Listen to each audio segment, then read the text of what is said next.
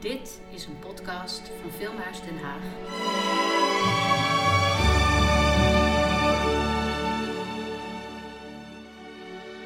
Mijn naam is John de Jong.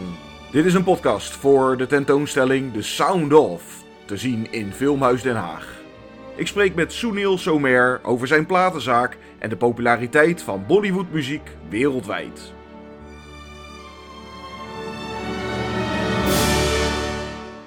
Sunil, om te beginnen, kan je vertellen hoe is de liefde voor de Bollywoodfilms en die muziek ontstaan? En hoe ben je tot zo'n enorme collectie platen als dit gekomen? In mijn jonge, jonge jaren, zeg maar, eh, was toen een jaar of vijf, zes, ging ik heel vaak met mijn grootmoeder naar de bioscoop, naar de Bollywoodfilms. Toen was ik me nog niet echt bewust van, van de muziek. Want een Bollywoodfilm heeft vaak eh, liedjes, hè, scènes waar liedjes in zijn. Zo'n film heeft vier tot vijf liedjes, misschien meer zelfs. En eh, in mijn onderbewustzijn heb ik dat allemaal opgeslagen. Daarnaast, het was denk ik 1962, dat mijn vader toen de eerste paar LP's uit uh, Trinidad besteld had. En uh, in de middaguren deed je een siesta in Suriname en ik mocht niet naar buiten. Mhm. En slapen wilde ik ook niet, dus dan ging ik de platen van mijn vader draaien. Uh, gewoon uh, uit balorigheid. Hm. En die dingen heb ik toen allemaal opgeslagen. En later in de jaren 70, begin jaren 70, toen wij naar Nederland kwamen, uh, heb ik dus de MAVO doorlopen. En ik ging toen met de, met de Engels lerares naar, naar Londen voor een toneelstuk daar. En ik zag toen heel veel mensen van Indiase afkomst in Londen. En dat maakte me ook nieuwsgierig. Toen ben ik, ben ik zelf op eigen houtje naar de wijk Southall gegaan in, in Londen. Om te kijken waar die mensen woonden en zo. En ik zag daar heel veel grammofoonplatenwinkels. Dat bracht me op een idee om het aan mijn vader te vertellen uh, als ik terug was in Nederland. Om iets in de muziek te gaan doen. Ja. En zo zijn we begonnen. Uh, mijn vader is dan toen de volgende weekend is hij naar Londen gevlogen. En is hij die wijk ingegaan en heeft hij uh, bij een paar winkels heeft hij zeg maar twee koffers vol grammofoonplaten gekocht. Hè, de Indiase Bollywood uh, muziek. Mhm. Die heeft hij toen meegenomen. En we zijn toen begonnen met verkopen aan kennissen en vrienden. Na het warm eten, na zessen, kwamen de mensen thuis bij ons om de platen te kopen. Dus ja, en men vertelde het door hè, dat er nu veel meer Bollywood muziek in Nederland te vinden was. Ja, want er was nog niet echt, uh, Nee, er waren nee. platenzaken Nee, wel, de- de- maar... je moet het zo zien. ehm, de grammofoonplatenmaatschappij EMI, Mhm. eh, die had ook een afdeling in, in India. Dus die, die haalde die platen ook naar eh, Engeland en naar, naar Nederland. Hè? Want eh, die waren hier ook vertegenwoordigd. Maar mondjesmaat kwamen die platen. Dus niet echt. Misschien omdat ze niet zo'n groot afzet mogelijkheden hadden. En nu met de komst van veel eh, mensen van Hindustanen van, vanuit Suriname groeide die markt. Dus die had een paar zaakjes in, ik woonde toen in Den Haag, een paar zaakjes in Den- Haag die enkele van die platen hadden. Meer klassieke platen als Ravi Shankar en dat soort dingen. Zo nu en dan kon je een, een filmmuziek tussen die platen vinden. Maar nu eh, wij dat zelf importeerden, was er een mogelijkheid dat men dus een bredere collectie had. Dus men kon aan die platen komen. En dat was in- veel vraag ja, ja, ja. dus dat begon te lopen. eh, dat we op een gegeven moment twee, twee vrienden hebben gevraagd om huis aan huis te gaan met die platen.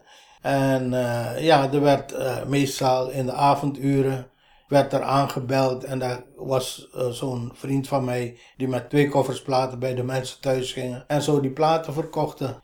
En eh, ja, het begon behoorlijk te lopen. En eh, gezien mijn oom uit Suriname een agentschap had, HMV, dat is EMI India uit Calcutta, Mhm. die rechtstreeks die platen importeerde, heeft hij ons ook geïntroduceerd bij, bij EMI in India. dat wij ook rechtstreeks de platen konden importeren. Dus in plaats dat we nu vanuit Engeland haalden, haalden we gelijk bij de bron.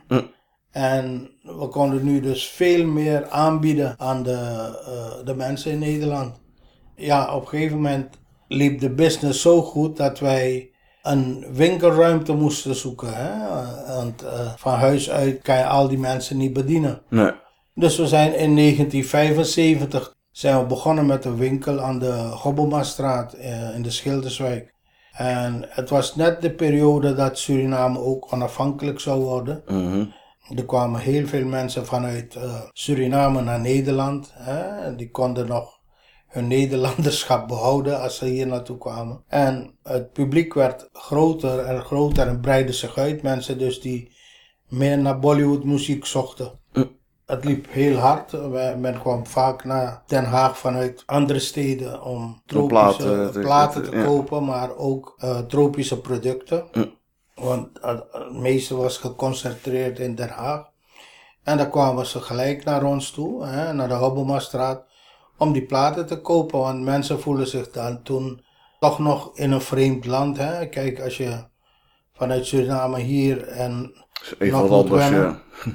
Dus dan konden ze bij ons eh, gewoon muziek halen. Ja, En er waren heel veel eh, verschillende platen. Want Ja. is er eigenlijk vanaf nou ja, een beetje het begin van de, laten we zeggen, Bollywood filmgeschiedenis, zijn er ook al direct platen van? Of, nou, toen niet helemaal in het begin, je, denk ik. Je moet het zo zien. De Bollywood eh, film is geïntroduceerd nadat het in, in Frankrijk, Amerika, Engeland bekend werd. India die was toen nog een kolonie van Engeland. Mhm. En die hebben dat toen ook daar naartoe gebracht.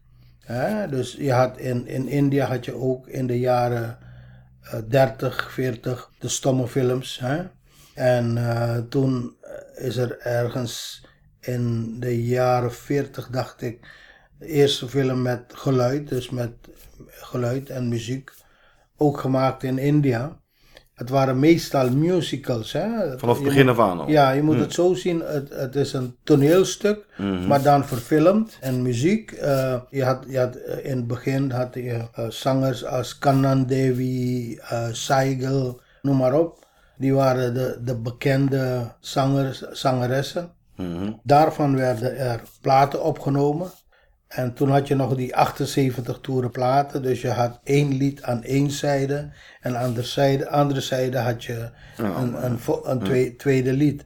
Je moet nagaan, een musical, een Indiase Bollywood film van toen, kon zo scènes hebben met vijf tot tien liedjes. Toen werden er booklets gemaakt, of althans eh, mappen gemaakt met vijf of zes van die eh, grammofoonplaten. Hè? Eh, van 78 toeren in zo'n zo'n pakje. Dat werd verkocht. Toen brak de tijd aan, begin jaren 60. Mhm. De eerste LP's hè, die wij nu kennen. Die vinylplaten, die kwamen rond 1961, 62 werden ze uitgebracht in India. En daarvan werden eerst de kleine mini-LP's gemaakt op 33 toeren. En in hetzelfde jaar werden de gewone LP's, waaronder hele bekende musical Mother India, die ook in de tentoonstelling staat. Uit eh, ja, eind jaren Eh, 50 ja, was eind, die, eind ja. jaren Ja. 50, maar nu werd het dus op LP uitgebracht. Men raakte bekend met de LP's en ieder wilde muziek, hè? want in India ja, is een land die was net onafhankelijk en men kon het zich permitteren. Langzaam werden de mensen, ja, hadden toch iets meer mogelijkheden, dus er worden, werden veel platen verkocht. Mm. En op een gegeven moment werd het dus ook geëxporteerd naar de gemeenschappen, Indiase gemeenschappen in, Buiten. in het ja, gemene ja. best, dus Ja. naar, naar buitenland. Misschien was het soms zelfs ook wel zo dat de muziek nog bekender was dan de films. Want Ja, ja. ik, ik denk niet dat iedereen eh, de film zag, maar dan hoorden ze de muziek wel. vaak, eh, vaak, vaak werd de muziek voor de film reeds uitgebracht. Oké. Dan was het al bekend. Dus de liedjes waren zo mooi hè, van Mhm. toen, dat, dat de mensen naar de film bracht, hè, om, om, om de Bollywood film te gaan zien. Ja, het was onlosmakelijk ja. met elkaar verbonden. Dus, dus dat, ja. ja. We importeerden uit India, we verkochten platen hier en, Mhm. en het, Ik haalde containers vol uit, eh, uit India met de, met een vliegtuig hier naartoe. Ja, want het was dus ook buiten India, was de Bollywoodfilm ja. eh, direct al, of dat, daar is even een tijd waarschijnlijk overheen gegaan voordat het eh, de rest van de ja, wereld... natuurlijk. eh, Eh, de- Dat heeft even geduurd, Mm. maar je moet het zo zien. De Engelsen van toen, die hebben de Indiërs overal meegenomen naar hun, hun gebieden. Ja. Hè? Ook in de West-Indies, Trinidad, Barbados, noem maar op. Maleisië, alles was in Engels beheer, de British Empire. ja. Dus de Indiërs die gingen met die Engelsen mee, ook naar Zuid-Afrika. Dus over Ja. de hele wereld. En wij hebben in Suriname, we waren Nederlands, maar wij hebben die muziek leren kennen doordat er een paar maatschappijen op Trinidad zaten en die stuurden dus de films ook naar Suriname. En eh, de platen kwamen in het begin ook vanuit Trinidad. En een oom van mij, eh, die had een platenzaak, radiostation, noem maar op. En die ging toen de platen rechtstreeks importeren. En daar raakte het brede publiek, zeg maar, bekend mee. Ook omdat je dus radiostations had in Suriname die India's muziek gingen draaien. En in Nederland had je ook eh, in de jaren 70 een paar piratenzenders, hè, radiostations die niet officieel waren, maar die draaiden dus wel muziek. Hè. Ze kwamen de platen bij ons halen en eh, je had grote blockbusters films met goede muziek, waaronder Sholay, Kurbani, dat waren echt grote, Shan. En die waren ook wereldwijd Ja, populair. Ja, En- Muqaddar Kasikander onder andere. En dit liep door tot eh, de jaren, half jaren negentig, want toen deed de CD eh, de, de intrede. Men stapte over, nadat men de hardware gekocht had, over naar de CD's. Mhm. Het was een periode dat het dan minder ging met de platen. Ook vanwege omstandigheden ben ik toen in 1995 officieel gestopt met mijn zaak in de Hobbelmastraat. En ik ben toen een jaartje of twee eruit geweest. Maar na twee jaar heb ik het weer opgepakt. Ben ik dus eh, groothandel begonnen in de CD's. En dat heb ik doorgedaan eh, gedaan tot eh, 2014 ben ik officieel gestopt met mijn bedrijf. Ja, toen waren de Ja, cd's niet ja, meer populair. ja, en nu zijn juist weer de vraag naar de LP's. naar- naar de weer, LP's. Ja. En in de coronatijd ben ik begonnen met een paar vrienden platen eh, te verzamelen. Hè, dat doen we met een vriendenclub.